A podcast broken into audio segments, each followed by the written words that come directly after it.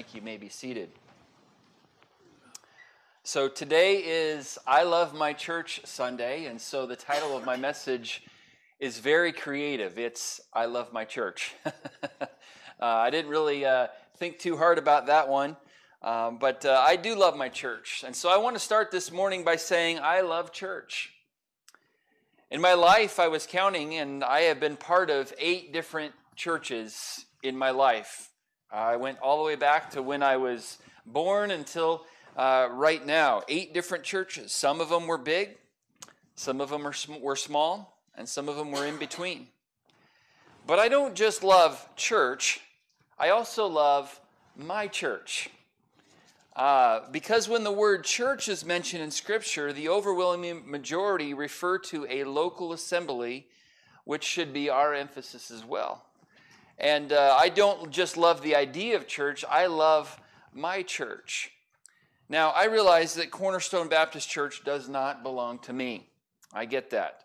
But it's still the church that I have the privilege to go to, and I love it. I love this. I appreciate what uh, Miss Jonelle said in the video. I, uh, I agree with that. I love singing with all of you, and uh, worshiping the Lord together corporately is a, is a wonderful blessing. Uh, I love the music. I love those who serve in the music ministry and who lead us in music and, and uh, play the different instruments. I, I, I, love the music. I love the fellowship um, with all of you. I love the Sunday school time, which we didn't get to have today, but I do enjoy that time, a smaller group, to enjoy some uh, a little closer fellowship with one another. Um, I love the preaching of the Word of God. I love uh, not just doing the preaching, but also hearing others preach as well. Um, I love the accountability that this church provides in my life. Uh, I love all the different services we have. I love the Sunday morning service, the Sunday night service, the Wednesday night service. I love all the events that we have and activities uh, that we enjoy, like the couples banquet that we had this past Friday night, which was an absolute blast. And uh, thank you for everybody who got to come to that. Uh, I love the wonderful relationships that we have uh, built with each of you. I love this pulpit that I get to uh, preach from each and every week. Um, I love the staff that God has assembled here at Cornerstone Baptist Church. I love our deacons and our board of directors. I love all those who serve in the various ministries of our church. And I love all the members and regular attenders. I love Cornerstone Baptist Church. I love my church. Um, I hope you do too. But not everyone can say that they love their church. Because sadly, there are a whole host of Christians who don't even go to church or have a church home. Uh, oh, maybe they used to. Perhaps they were hurt somewhere along the way or were disillusioned or uh, something happened there that just caused them to drop out. But many of these believers would still say that they indeed love Jesus, just not the church. But my question is can this be? Can a Christian really and truly love the Lord Jesus without loving the church? Well, ultimately, the Lord is the judge on that, but I'm also going to let you answer that question as we go through this message. Um, and uh, to help us understand the real importance, the, the connection that Jesus has with the church, which would uh, hopefully help us to understand the connection we should have uh, with the church as well. All right, so let's talk about I love my church. First of all, uh, this morning I want us to notice the example of loving the church. The example of loving the church. Now, there's a lot of great examples of loving the church that are out there in the world.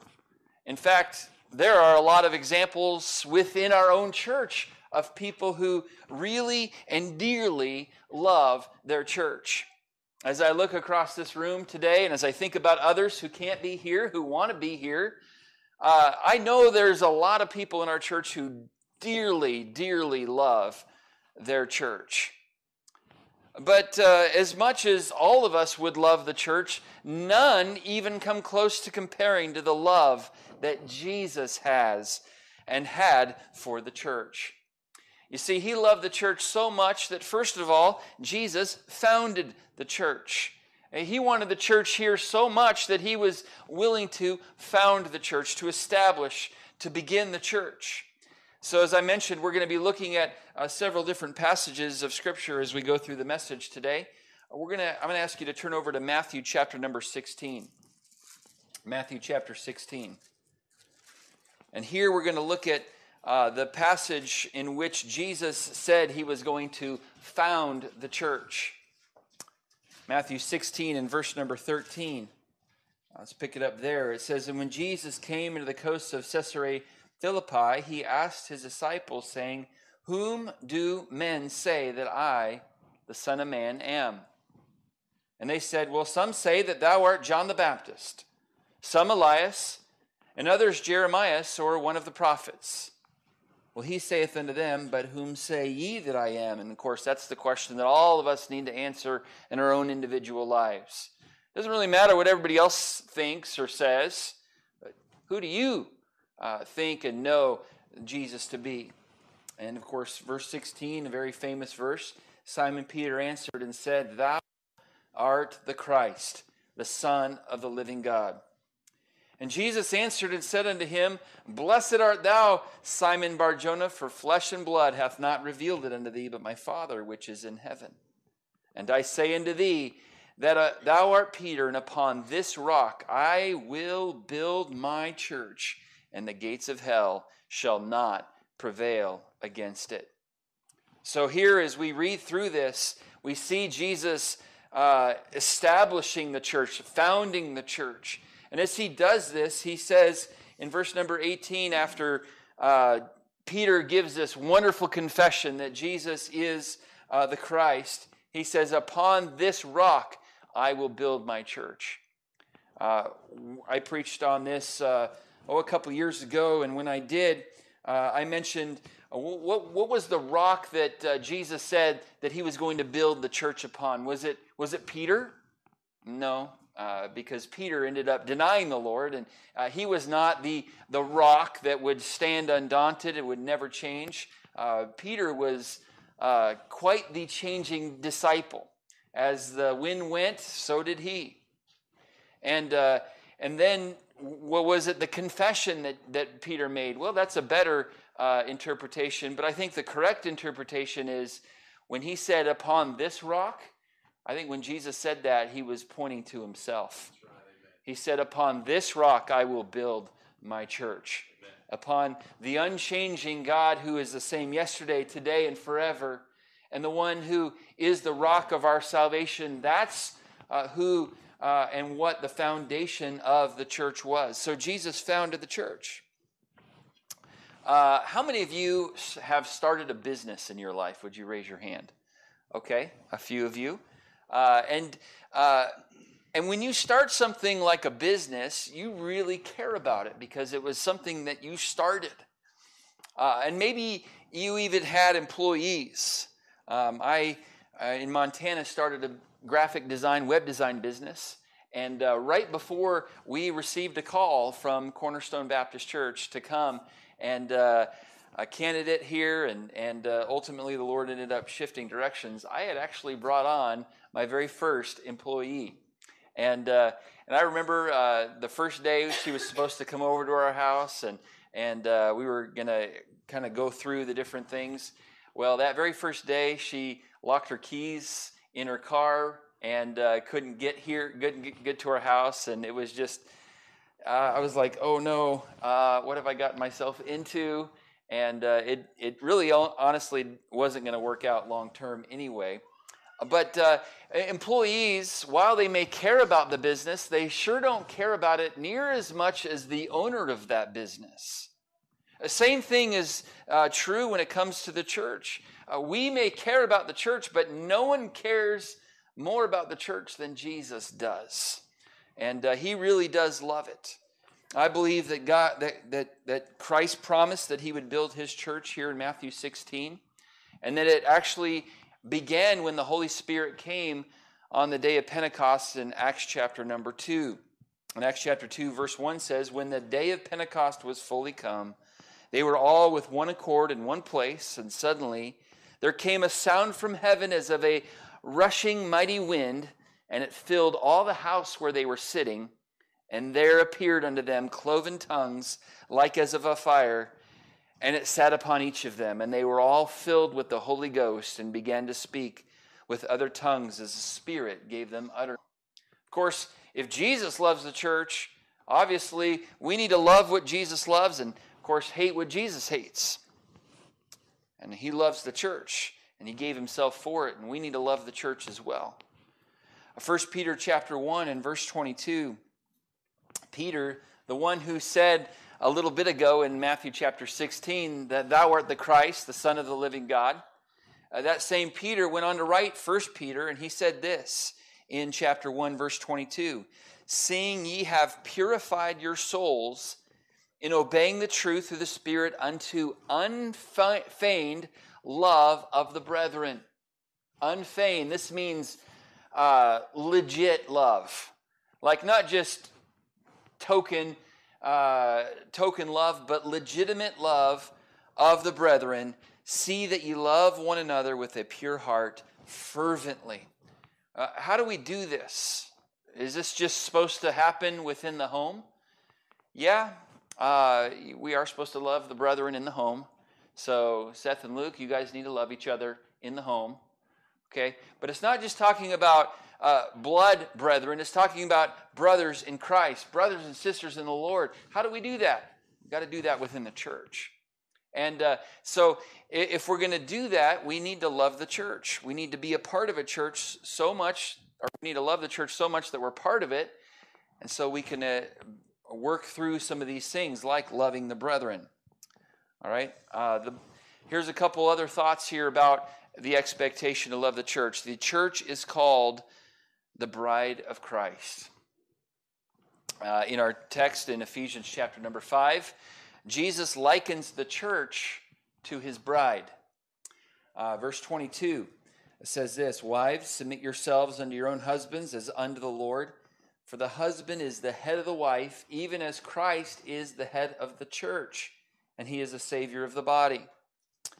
Uh, verse 24 Therefore, as the church is subject unto Christ, so let the wives be to their own husbands in everything. Uh, verse 20, uh, 27 says that he might present it, the, the church, to himself a glorious church, not having spot or wrinkle or any such thing, that it should be holy and without blemish. In verse 32, if you jump down here, this is a great mystery, but I speak concerning Christ and the church. Now, for those who know Ephesians chapter 5, this little passage that we're kind of going through is the great marriage uh, passage in the Bible. A lot of great instruction can be found within this, uh, within this passage regarding marriage, regarding the roles of a wife and a husband and uh, the responsibilities. But then, but then he also says, look, I'm also referring not just to the, the physical man and wife relationship, I'm also talking about the spiritual relationship between Christ and the church. Um, and because the church is likened to his bride. And uh, later in the book of Revelation, uh, he refers to it again, and, and we won't take the time to turn there and look at that. But uh, the church is considered his bride. We're the bride of Christ. In verse 20, 29 here, it says, For no man ever yet hated his own flesh, but nourisheth and cherisheth it, even as the Lord the church. So again, here we have the example mentioned. The Lord nourisheth and cherisheth the church. He loves the church. It's his bride. I remember when my wife and I were uh, engaged to be married, I mean, I just couldn't stop thinking about her. Now that we're married, I still can't stop thinking about her. Whew, got out of that one because you you were thinking I was going to say, now I just never think about her. No, I think about her a lot. Um, but I, you know, here's the deal. Here's the deal. If we speak ill of the church, we are literally insulting the bride of Christ. Right. And, and and, and I love my wife, and if you come up and you start insulting my wife, uh, you and I are going to have a problem, right? And, uh, and I think the same goes with, with your wife, right? If, if I were to start insulting your wife, I mean, there'd be a problem. And, uh, and there's a lot of Christians who say, hey, I love Jesus, but, uh, but the church, you know, I got burnt there, so I'm done. Uh, no, no thanks. I just can't do church anymore. I got hurt, too many hypocrites there, blah, blah, blah, whatever excuse they give. You know, the Lord takes that personal. He, you're talking about the bride of Christ. And uh, he's not okay with that. The Lord Jesus is uh, not okay with us speaking ill of the church. Um, this is something that he cares deeply about. The Bible says in verse 29 He nourisheth and cherisheth it. This is something very precious to him. He loves it so much that he gave himself for it. And so there is an expectation to love the church because it's his bride. Uh, we are to love the church. The church is called the bride of Christ, but it's also called the body of Christ. The church is also called the body of Christ. If you would turn to uh, 1 Corinthians in chapter number 12, this is the passage that explains the concept that the church is the body of Christ. Uh, pick it up in verse number 12. He says here, and, and I just want to remind us as we go through this passage, he's not just talking about this church idea as a whole, but he's also talking about a local church because he's writing to a local church, Paul is. He's writing to the church here, there at Corinth. And in uh, verse number 12, chapter 12, verse 12 says, For as the body is one, and hath many members, and all the members of that one body, being many, are one body, so also is Christ. For by one Spirit are we all baptized into one body, whether we be Jews or Gentiles, whether we be bond or free, and have been made and have been all made to drink into one Spirit. For the body is not one member, but many. If the foot shall say, Because I am not the hand, I am not of the body, is it therefore not of the body? And if the ear shall say, Because I am not the eye, I am not of the body, is it therefore not of the body? If the whole body were an eye, I mean, that's kind of a preposterous thing to think about, right? Just one giant eyeball walking around. I don't think that they could really walk around because there's no legs. It's just one giant eyeball, right? If that's the, uh, and, and, and Paul's kind of explaining this look, if the whole body were an eye, where were the hearing? If the whole were hearing, where were the smelling? But now if God set the members, every one of them in the body, as it hath pleased him. And if uh, they were all one member, where were the body? But now are they many members, yet but one body. And the eye cannot say unto the hand, I have no need of thee. Or again the head to the feet, I have no need of you. Nay, much more those members of the body which seem to be more feeble are necessary. I mean, if your pinky toe, which you think, eh, it's not a very important part of my body, if I were to take a hammer and smash it right now, uh, you would think it's a pretty important part of your body right now. Okay? Uh, verse 23 And those members of the body which we think to be less honorable, upon these we bestow more abundant honor, and our uncomely parts have more abundant comeliness. For our comely parts have no need, but God hath tempered the body together, having given more abundant honor to that part which lacked, that there should be no schism in the body, that the members should have the same care one for another. And whether one member suffer, all the members suffer with it. Or one member be honored, all the members rejoice with it. Now ye are the body of Christ, and members in particular. And so here we have the illustration that Paul uses to explain the church that it's like a body. Uh, every part is necessary and needed. Uh, about three years ago, I had a tooth pulled. It was a lower molar on this side of my mouth, and uh, I, they were they were explaining how I needed to get some type of a bridge or an implant or something to go in there. Uh, and I was like, well, okay, well, how much are those? And I was like, never mind. I'm going to just live with no tooth. I'm good. But I'm telling you, when I eat steak, I miss that molar. I really do. I have to eat always on this side uh, because there is no molar down there, and uh, it just kind of goes into into the abyss of my mouth when I'm chewing on this side. Every part of our body is important and has a purpose and a reason for being there. Every part of our church, every person in our church has a purpose uh, within our church, and it's necessary. We can't do without. Um, I was talking to one of our newer members. They just joined the church last week, uh, Linda, uh, on Friday night, and she was just excited to be part of our church. And I said, you know, uh, and, and she was saying, you know, we really, this really filled something in our life being a part of this church. And I said, well, you know what? We didn't know it, but we needed you too. Uh, and now that you're here, we, we realize that we need you. And, uh, and we need each one of you who are here today and those who are watching as well. You're an active and important part of our church. We need you. Um, every, every, part is, every person is important and necessary. Now, in our day and age, there's a uh, consumer mentality in Christianity.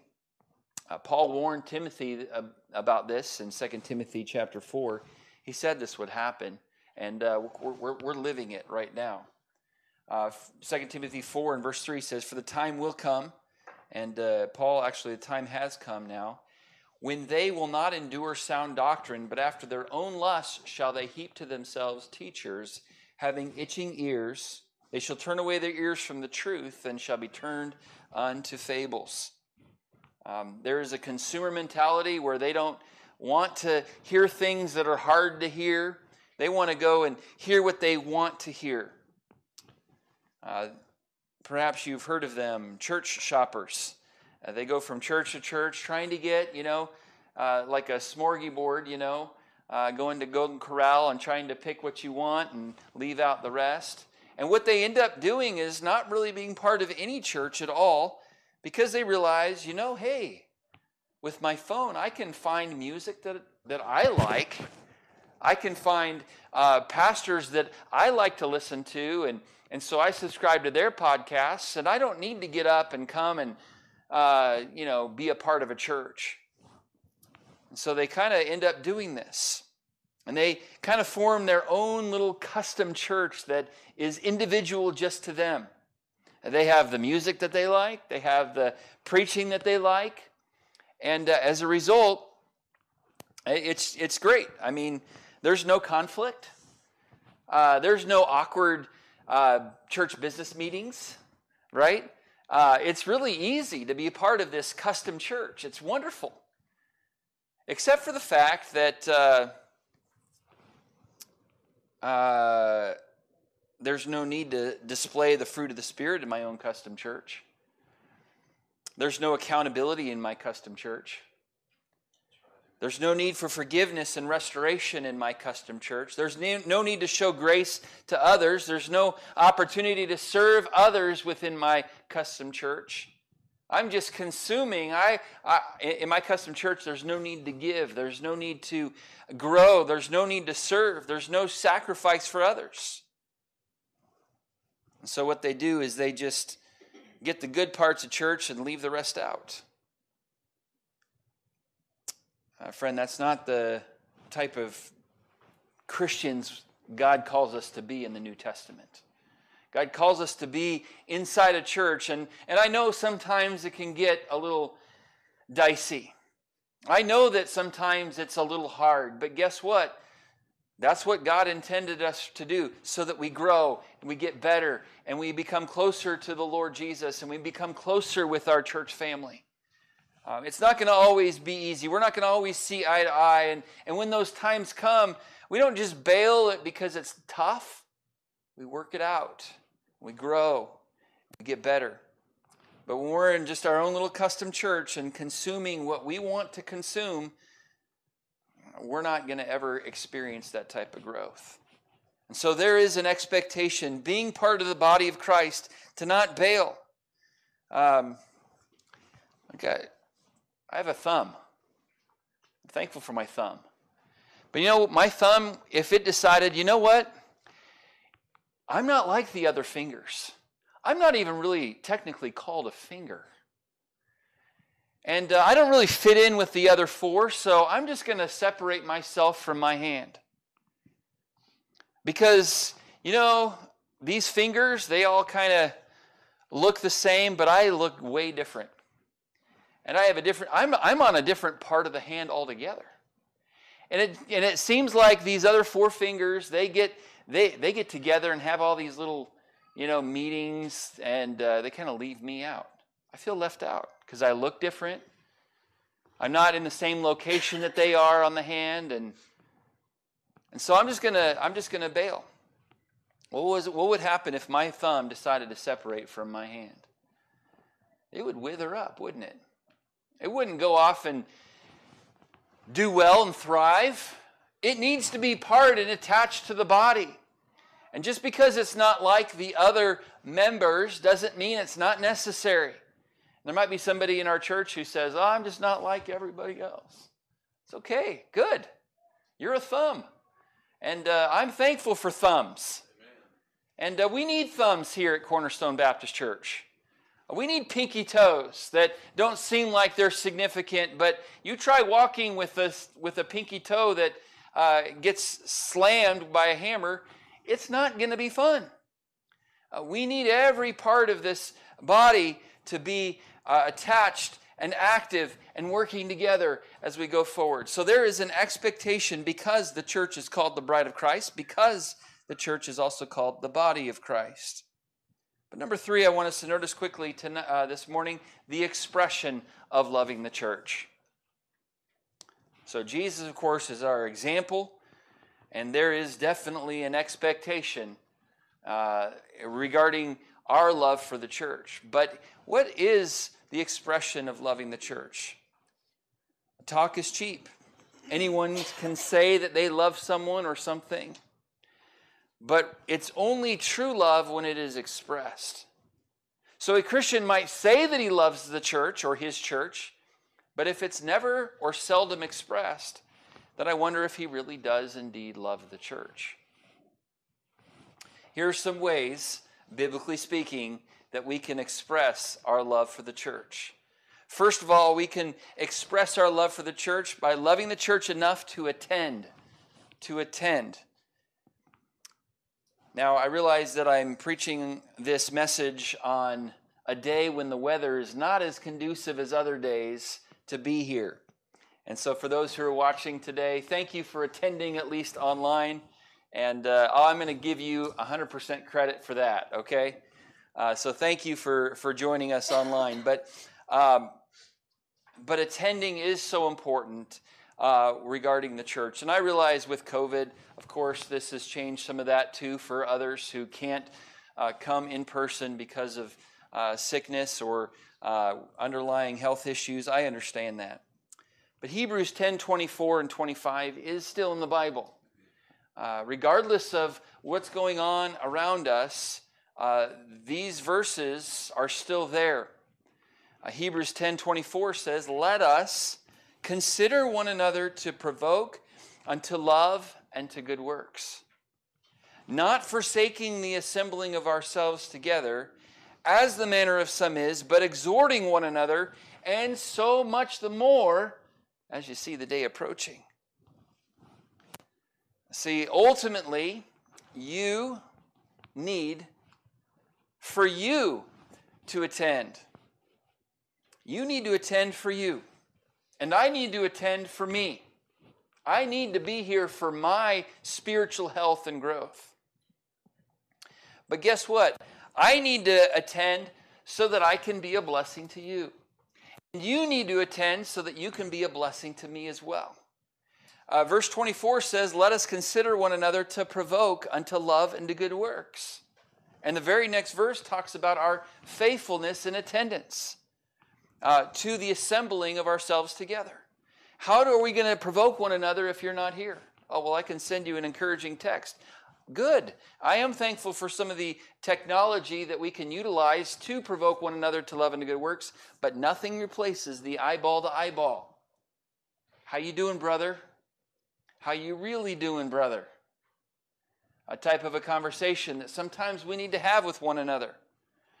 Uh, and uh, I need you to be here for me, and you need to be here for you. Um, you need to be provoked to love and to good works, and we need you to provoke us to do the same. And this can best be accomplished through you being here. Now, again, I get that not everybody can be right now with what's been going on, but at the same time, for those who can, we need to be here. We need to be faithful. And so I just want to encourage us uh, also to not be a CEO Christian. Most of us are CEO, or there are some CEO Christians out there. These are the Chris, Christmas and Easter only Christ, Christians who only come to church on Christmas and Easter. And uh, CEOs make a lot of money, maybe, but you know what? uh, this is not necessarily the type of CEO you want to be. We're to be faithful. Uh, the Bible says in uh, Hebrews 10:25, "So much the more as you see the day approaching, not so much the less." So love the church enough to attend and to attend faithfully and to be here uh, when the doors are open. And I appreciate our church family who who you know really does uh, attempt to do that. Love the church enough to attend. Secondly, love the church enough to serve. Love the church enough to serve. Uh, I'm going to ask you to turn to 1 Peter chapter number 4. 1 Peter chapter 4 here. Verse number 10. 1 Peter chapter 4 and verse number 10 says this as every man hath received the gift, even so minister the same one to another, as good stewards of the manifold grace of God.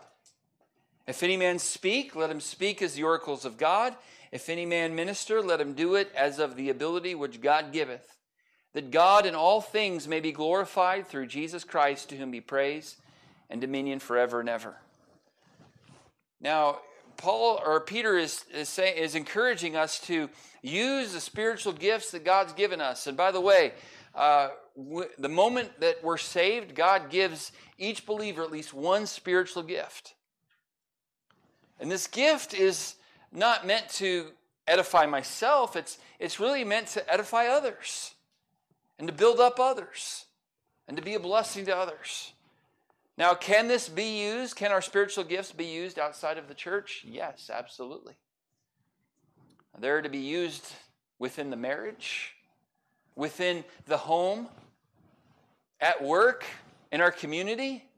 Yeah, absolutely. We can utilize and exercise our spiritual gifts, but primarily those spiritual gifts are meant and designed and intended to be utilized and exercised within the context of the local church.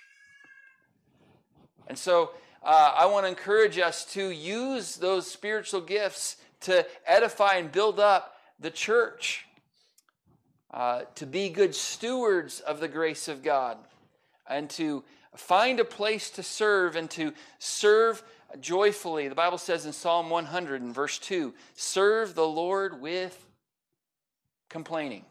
No, with gladness right? We're to do it with gladness. Now, I know not every Sunday you wake up going, Yay, I get to do this particular ministry. Um, there are some Sundays where I wake up and I go, Oh boy, I get to preach today. Eek. Uh, most of the time, I do enjoy and look forward to it, but some it's not always the case. But we're to serve the Lord with gladness and with joy. So love the church enough to find a place to serve and to serve joyfully. Uh, thirdly, we're to love the church enough to pray earnestly, to pray. James 5 and verse 16 confess your faults one to another and pray one for another that you may be healed.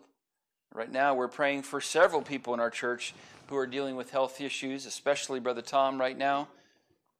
Um, but then he says, James does, the effectual, fervent prayer of a righteous man availeth much. Okay, so you say, well, I do love the church. I do love my church, and uh, I love the church enough to pray. But, but what, what can I pray for regarding our church? I mean, what really is there to pray for? Lord, please bless Cornerstone Baptist Church. Well, I'm, I'm really glad you brought this up. I'm really glad you asked the question because there are some answers that I have for you this morning on what you can pray for this church. Uh, some things you can pray for this church. Okay? Pray for one another. Uh, pray for those who are going through health issues right now. Uh, pray for God's power to be upon the public services. Um, I, I, don't want, I don't want my words to fall to the ground. I want them to uh, pierce hearts. And, and I know ultimately it's the Word of God that pierces hearts.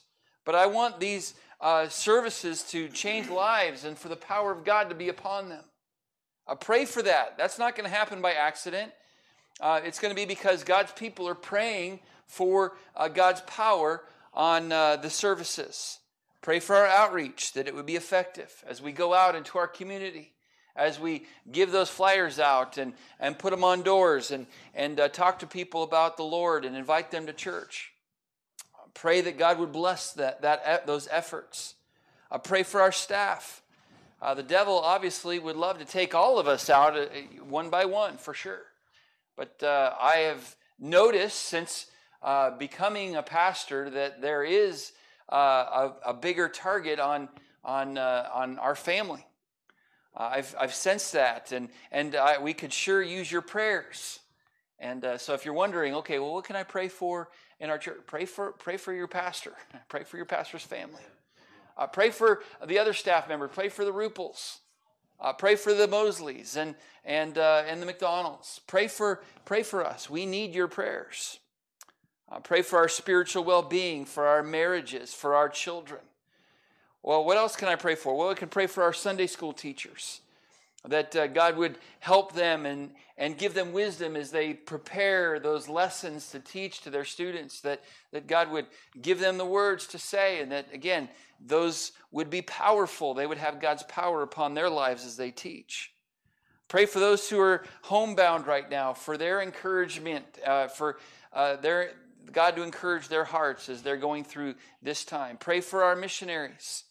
There are 56 missionaries that our church supports via prayer and financial, or via, via prayer, 50 that we support financially.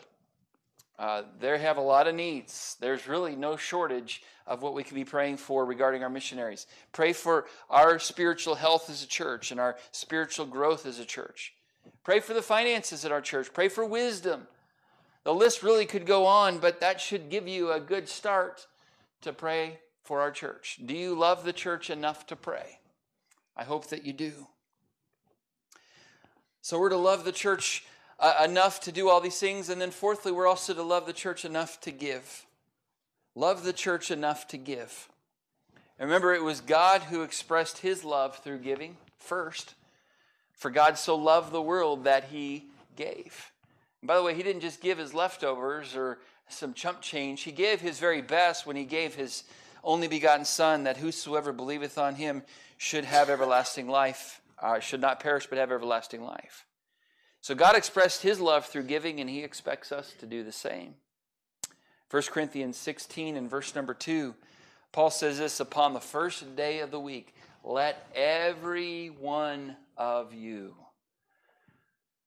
lay by him in store, as God hath prospered him, that there be no gatherings when I come. Upon the first day of the week, that's Sunday, uh, we celebrate and we worship uh, on Sundays because that's the day we celebrate the resurrection of Christ, because Jesus rose from the grave on Sunday, the first day of the week. And so Paul says, Hey, upon the first day of the week, let every one of you lay by him in store. So this isn't just for those who can afford it, because really, we all can't afford not to, uh, because of all the promises that God has in His Word regarding giving, regarding those who uh, decide to give. He promises to give back to us uh, abundantly more than we could ever imagine.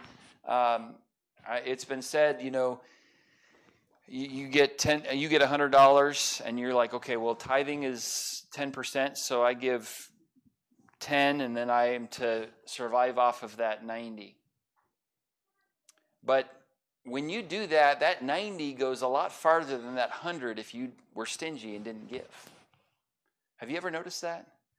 Uh, God is able to make that 90% uh, much more than if you were to keep 100%. Uh, because that's just the way God works. It's been said you can give without loving, but you cannot get cannot love without giving. I read about a bumper sticker that says, "Tithe if you love Jesus, any idiot can honk. you probably have seen honk if you love Jesus. Uh, I like this one. I'm gonna I'm gonna give these out in our church. You know, tithe if you love Jesus. Any idiot can honk. Um, and really, that is the case. Any idiot can talk about how much they love Jesus. I can wear a T-shirt that says "You all need Jesus," and and uh, those are great T-shirts. And I'm not preaching against any of that, but really, um, if we really love the Lord, we're going to be willing to give. Uh, Karl Menninger of the Menninger Institute published a report stating that generous people are happy people. He also said that giving is a criteria for mental health. If uh, you're trying to improve your mental health this year, one way to do that is by giving, by being generous. And uh, so, love the church enough to give.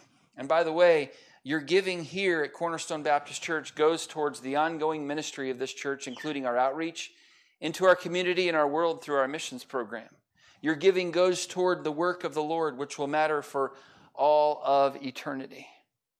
So love the church enough to give. Fifthly, here we are to love the church enough to invite. Turn with, with me, if you would, and we're, we're about done here. John chapter number one. John chapter number one. I want to show you this. John chapter 1, verse number 35. John 1:35 says this, again the next day after John stood, John the Baptist, John stood and two of his disciples, and looking upon Jesus as he walked, he saith, Behold the Lamb of God. Verse 37 And the two disciples heard him speak, and they followed Jesus. Now, for the longest time, they were following John. But when John saw Jesus, he said, Behold the Lamb of God. And then these two disciples that were standing ended up following Jesus instead. Verse 38 Jesus turned and saw them following, and saith unto them, What seek ye? And they said unto him, Rabbi, which is to say, being interpreted, Master, where dwellest thou? He said unto them, Come and see. And they came and saw where he dwelt, and abode with him that day, for it was about the tenth hour. Well, one of the two which heard John speak and followed him was Andrew, Simon Peter's brother. Verse number 41 He first findeth his own brother Simon and saith unto him, We have found the Messiah, which being interpreted is the Christ. And he brought him to Jesus. And when Jesus beheld him, he said, Thou art Simon, the son of Jonah, thou shalt be called Cephas, which is by interpretation a stone. So John the Baptist says, There's Jesus, the Lamb of God. And so Andrew leaves John, goes and follows Jesus. Once Andrew realizes who Jesus really is, then goes finds his brother, invites his brother to go and see Jesus. Ends up doing that, and we all know the apostle Peter. Uh, Peter went on to become that one who preached on the day of Pentecost, where 3,000 people were saved and baptized. That same Peter ended up writing two books of the Word of God that you hold in your hands today. And it all started with one invitation. In 1994, a teenager invited his best friend to church for a special Sunday that they were having. Oh, it wasn't the first time that uh, this guy invited his friend, but on this Sunday, this friend agreed to come. Well, that, say, that friend was actually saved beforehand, but something about this new church really got a hold of his heart. And that friend kept coming for a while and later joined that church. After a year or so, that friend ended up going to Bible college. He eventually met his future wife there at that Bible college and later went on to serve the Lord in ministry. And it all started with an invitation to church. Well, fast forward to 2018. You see, that friend, while on a date with his wife, received a phone call from a Cornerstone Baptist Church of Moore, Oklahoma. And within six months, that friend became the 13th pastor in this church's history. It all started with an invitation.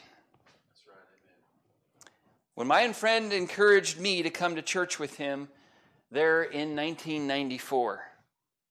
You see, you never know the impact one invitation could make in the life of your coworker, in the life of your friend at school, in the life of your neighbor. You never know the impact one invitation can make. The invitation that John gave that day in John chapter 1 and verse number 35, John the Baptist did, Behold, the Lamb of God. Look, it wasn't like he preached a sermon to him, although it was, it, it was a sermon. It was just a very short sermon. Behold, the Lamb of God. That's all it took. It doesn't have to be much, but you can just give an invitation. And uh, you never know what kind of impact that will make for eternity with one invitation. Love the church enough to invite others. Now, being part of a good church is absolutely essential for the spiritual health and growth of a believer. I think we've kind of made that clear this morning.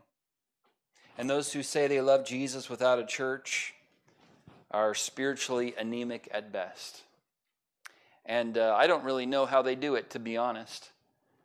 Um, mo- many of you went through COVID. We went through COVID as a family as well, and it was such a blessing to be part of a church family that we knew was praying for us and that encouraged us along the way. I, I, I don't know how people do it without a church family.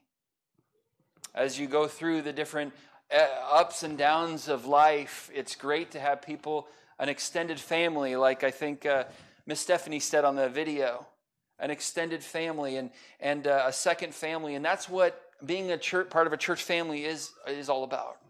It's important. But while being a part of a good church is essential, being part of a church by itself has never got anyone into heaven. See, we're not saved through our church membership or attendance or our serving or our giving. No, we can only be saved by grace through faith in the finished work of Jesus Christ. Salvation only comes through believing on the Lord Jesus Christ, his death on the cross, his burial, and his resurrection. And so, if you're here or watching today and uh, you've never placed your faith in Christ alone, please do that today. That's way far more important than being part of a good church. Uh, is knowing for sure that your sins are forgiven and that when you uh, pass from this life into the next, that you'll be in the presence of God. That's the most important thing.